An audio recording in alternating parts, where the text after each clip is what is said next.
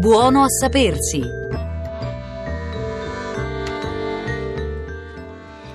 Lezione numero 10 eh, a tavola, come ci si difende anche dalle malattie. L'insegnante di oggi, la nostra ospite, Anna Villarini, biologa nutrizionista dell'Istituto Nazionale Tumori di Milano. Buongiorno e benvenuta.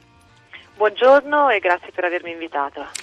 Anna Villarini, lei come nel suo lavoro di ricerca si occupa soprattutto di tumori al seno con progetti di ricerca che coinvolgono donne che hanno avuto un carcinoma mammario negli ultimi cinque anni e che vengono seguite anche dal punto di vista dell'alimentazione per valutare eventuali eh, recidive. Ma al di là della sua specializzazione in particolare sul eh, tumore al seno, cosa vuol dire quando parliamo di alimentazione le, eh, e di insorgenza dei tumori? Ecco, oramai abbiamo già tanti studi pubblicati in tutto il mondo che ci danno delle buone indicazioni su che cosa dovremmo mangiare per la prevenzione dei tumori, che sono un po' le regole che diamo anche alle donne che fanno parte del progetto di cui lei ha appena accennato.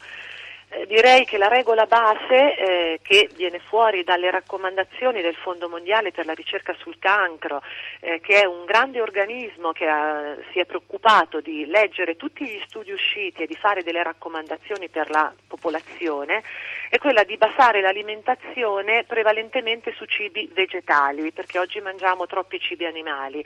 E in modo particolare eh, l'indicazione è di consumare cereali non industrialmente raffinati, cioè cereali integrali integrali, pasta integrale, riso integrale, farro, eccetera, assieme ai legumi quotidianamente e, a, e insieme a questo un'ampia varietà di verdura e di frutta. Ecco, ci sono quindi questi sono eh, alimenti che eh, si consiglia a, a noi, eh, a, tutti, a, tutti, nella nostra alimentazione di mangiare eh, tutti i giorni, ma ci sono sì. delle, sempre rimanendo nel campo dei vegetali e dei cereali e dei legumi, delle raccomandazioni anche in particolare, per esempio eh, cereali integrali? Sì, ecco, ci sono, sì. I cereali devono essere sempre integrali e quindi questa è una raccomandazione importante. Oggi stiamo mangiando troppi alimenti raffinati perché utilizziamo le farine bianche in 0 e 00 in troppi alimenti che troviamo anche industriali e quindi il richiamo è di fare attenzione a questo. Sui legumi non ci sono delle specifiche particolari, vanno bene tutti, variarli chiaramente perché i legumi non sono tutti uguali. Sulle verdure invece c'è una raccomandazione di non considerare nella porzione da consumare consumare tutti i giorni le patate perché sono verdure amidacee e quindi non apportano molti nutrienti ma tanti carboidrati e potrebbero fare ingrassare. Non che non devono essere mai mangiate, ma non essere considerate nei 600 grammi di frutta e verdura che vengono consigliati quotidianamente. Tutte le altre verdure vanno molto bene con un'attenzione particolare a quelle che chiamiamo crucifere, che sono cavolo, cavolfiore, broccolo, eccetera, che, alle quali è riconosciuto un potere antitumorale un pochino più importante, quindi di inserirle nell'alimentazione, nelle verdure che consumiamo durante la giornata. Ecco, Anna Villarini, quando appunto parliamo del rapporto tra alimentazione, quello che voi eh, nutrizionisti e oncologi studiate, il rapporto tra alimentazione e insorgenza di tumori, a cosa, quali meccanismi ci riferiamo e su quali risultati ci, eh, ci basiamo? Questo anche per passare poi ad altre indicazioni. Certo, una cosa importante in relazione all'alimentazione è quello di mangiare alimenti che non ci facciano ingrassare molto, perché l'obesità, in modo particolare avere pancia, l'obesità addominale è molto correlata con il rischio di patologie tumorali, quindi questo è un aspetto.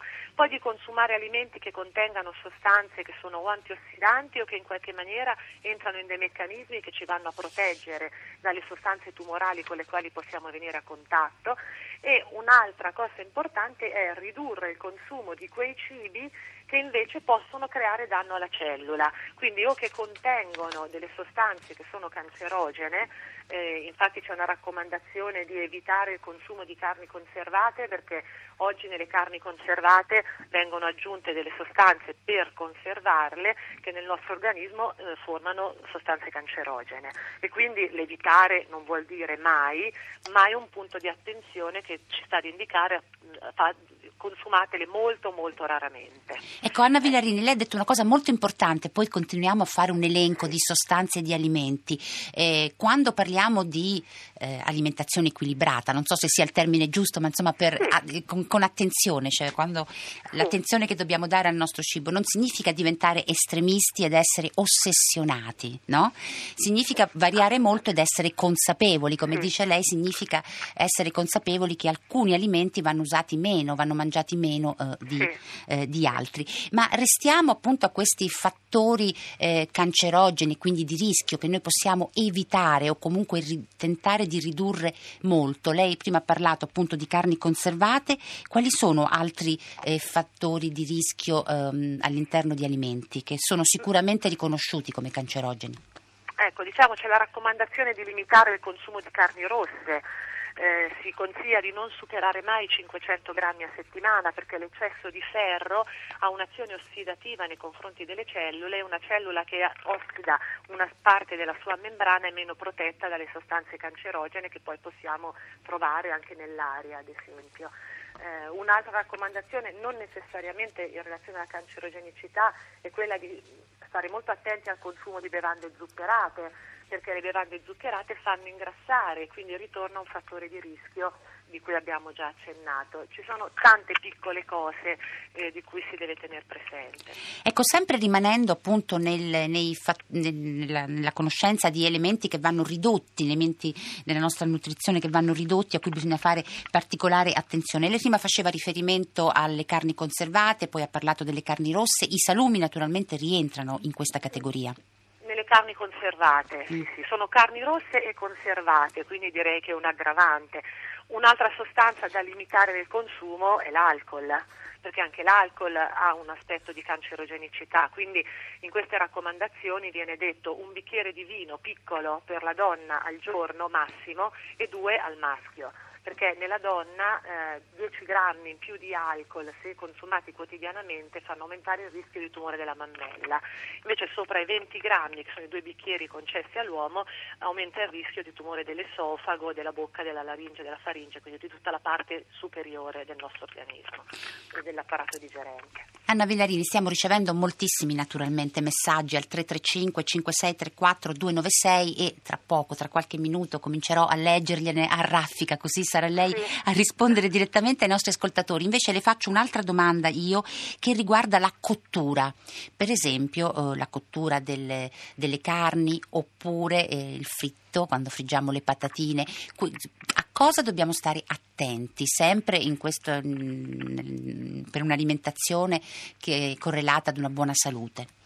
Certo, per quello che riguarda la cottura delle carni, le sostanze più pericolose che sono cancerogene sono gli idrocarburi aromatici e le ammine eterocicliche che si formano in due tipi di cottura. Uno nella grigliatura, quindi cibi grigliati quando la carne diventa marroncina, scura, un po' bruciacchiata, in quella parte lì contengono sostanze cancerogene.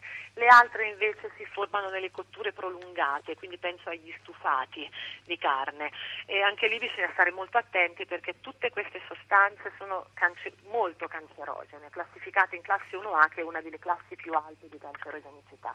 Quindi non è che non dobbiamo mai farci una grigliata, ma dobbiamo sapere che se la facciamo troppo spesso il nostro organismo faticherà molto a smaltire queste sostanze e nello smaltirle ci aiutano le crucifere che dicevamo prima, perché hanno proprio la capacità di andare ad attivare a livello di fegato tutta una serie di meccanismi che aiutano a smaltire le sostanze tossiche e cancerogene. In estate abbiamo la rucola e il ravanello, mm. tanto per dire due nomi semplici. Anna Villarina, allora cominciamo a le leggo un po' di messaggi. Allora, Gianni ci dice: Ma dove possiamo trovare eh, un elenco di, di, tutte queste cose che lei ci sta eh, raccontando, con le linee guida che lei ci sta eh, illustrando? Sì, le linee guida si trovano in internet mettendo eh, VCRF. W, scusate, CRF e escono, esce un sito all'interno del quale ci sono le linee guida, però sono in inglese questo purtroppo è un limite, ma mm, ecco, si riescono a leggere molto bene, un inglese molto semplice. Ecco, eh, un altro messaggio, mi piacerebbe molto mangiare cereali integrali, ma sono di difficile reperibilità, dove si acquistano e eh, devono essere per forza biologici? Ci sono dei rischi a mangiare mh, mm, cereali integrali non biologici? No, dei rischi non direi, però biologici sono migliori perché non abbiamo nella parte esterna una serie di sostanze che non biologici potrebbero avere, ma dato che la parte proprio più esterna viene allontanata, direi che si possono consumare entrambi. Si trovano nei supermercati tranquillamente, non... oramai eh, sono entrati nel commercio comune. Un altro uh, messaggio, il tonno in scatola. Dunque, il tonno in sé per sé è un pesce grande e i pesci grandi bioaccumulano le sostanze tossiche che si possono trovare nei mari per effetto dell'inquinamento. Quindi non è mai consigliabile mangiare tonno in grandi quantità o molto spesso. Quello conservato, se è ben conservato, magari no, l'extravergine d'oliva non dà problemi rispetto al fresco, quindi si può consumare tranquillamente. Eh, ancora un messaggio, no, non cito gli autori del messaggio perché non si firmano, ma insomma io chiedo sempre che si firmino in modo che possiamo dialogare con maggiore, con maggiore facilità. Ecco, i consigli che, sta, che, che sto ascoltando per un'alimentazione prevalentemente vegetariana valgono anche per i bambini e fin dallo svezzamento? Certamente, non ci sono problemi, i bambini possono tranquillamente mangiare secondo queste linee guida, bisogna in, inserire l'integrale in maniera graduale perché l'intestino del bambino piccolo non è sempre ben formato, dopo il primo anno già va meglio chiaramente e quindi vanno inserite con cautela ma va benissimo. Eh, buongiorno, ci scrive Lara, la farina bianca biologica è raffinata? Quando è farina bianca, sia 0 e 00 è comunque raffinata e lì il biologico non ci aiuta a comprare un prodotto migliore. Quindi meglio la farina integrale, non meglio biologica che la farina bianca. Semi, sì, anche biologica, o una semi-integrale che è una farina di tipo 1 o di tipo 2 che però si trovano molto raramente in vendita, si trova di più l'integrale. Max da Napoli, quanti grammi al giorno di frutta e verdura? 600 grammi viene messo nelle linee guida, con preferenza alla verdura perché la frutta se ne mangiamo in eccesso contiene anche tanti zuccheri semplici e quindi ci potrebbe fare ingrassare. Ecco, non è una buona abitudine fare un pasto di frutta durante l'estate, bisogna sempre avere dei pasti completi e preferire la verdura. Sabrina ci scrive che bello, io sono, mangio proprio come dice la vostra esperta, però mia figlia non è felicissima. Senta, invece Berger ci dice, e, e si consiglia il latte vaccino, perché anche sul latte no, possiamo aprire una possiamo Guardi, dedicargli un minuto. Sul latte ci sono tante discussioni in corso nel campo nostro della, della scienza della nutrizione, quindi eh, è, è, difficile farlo in due battute. Direi che il latte è un alimento che la bambina può consumare tranquillamente, nell'adulto bisogna avere un po' di cautela, non è un alimento da consumare spesso per tutta una serie di problematiche che possono essere correlate in campo oncologico al consumo di latte, però non è una, uh, un alimento da demonizzare. Ecco. Ci sono però anche latti vegetali che possono essere alternati, per esempio, nella, nelle nostre colazioni. Alter- sì, possono essere alternati, ma anche quelli lì bisogna saperli scegliere. Devono essere eh, ricavati da chicco integrale, non devono avere zuccheri aggiunti. Spesso il latte di soia che troviamo in commercio ha lo zucchero e allora diventa al pari della bevanda zuccherata di cui ci viene sconsigliato un uso frequente. E, ehm, dunque, allora, Elena Genova torna sul tema appunto dell'alimentazione nei bambini e dice nelle scuole comunali viene data carne quattro giorni su cinque e pesce eh, una o due eh, volte. Disperazione? Beh, disperazione no, ma certo non è l'abitudine migliore. Invertirei, darei più spesso il pesce che invece per la presenza di omega 3 è protettivo e ridurrei sicuramente il consumo di carni e starei molto attenta che ai bambini non vengano dati salumi, almeno non nella mensa scolastica. Anna Villarina, abbiamo soltanto, sì, quasi, praticamente abbiamo, abbiamo, abbiamo, finito. Ci sono poi anche delle norme di conservazione che dovremmo stare attenti e seguire sempre in questa ottica di una nutrizione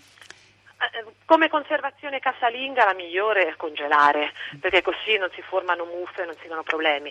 Eh, purtroppo nei cereali e nei legumi si possono formare delle muffe se noi apriamo una confezione e la teniamo per mesi e mesi aperta in cucina. Quindi dobbiamo cercare di consumare questi alimenti velocemente, perché sono muffe anche molto tossiche. Poi stare attenti alle affumicature, cibi affumicati, perché possono contenere sostanze cancerogene, ma quello non dipende da noi ma dall'industria che ce li propone. Anna Villarini, grazie, molte grazie per essere stata qui, qui, con noi. Anna Villarini è biologa, nutrizionista all'Istituto Nazionale dei Tumori di, eh, di Milano. Sono le 11.57 minuti, Radio Trescenza di oggi si chiude qui. Se volete ascoltare, riascoltare, scaricare naturalmente le nostre lezioni di buona sapersi sul nostro sito, le trovate tutte e 10, eh, il sito radiotrescenza.rai.it. Ora il microfono passa a Guido Zaccagnini per il concerto del mattino. Rossella Panerese vi ringrazia, vi saluta, buona continuazione di ascolto, buona fine settimana e ci sentiamo lunedì.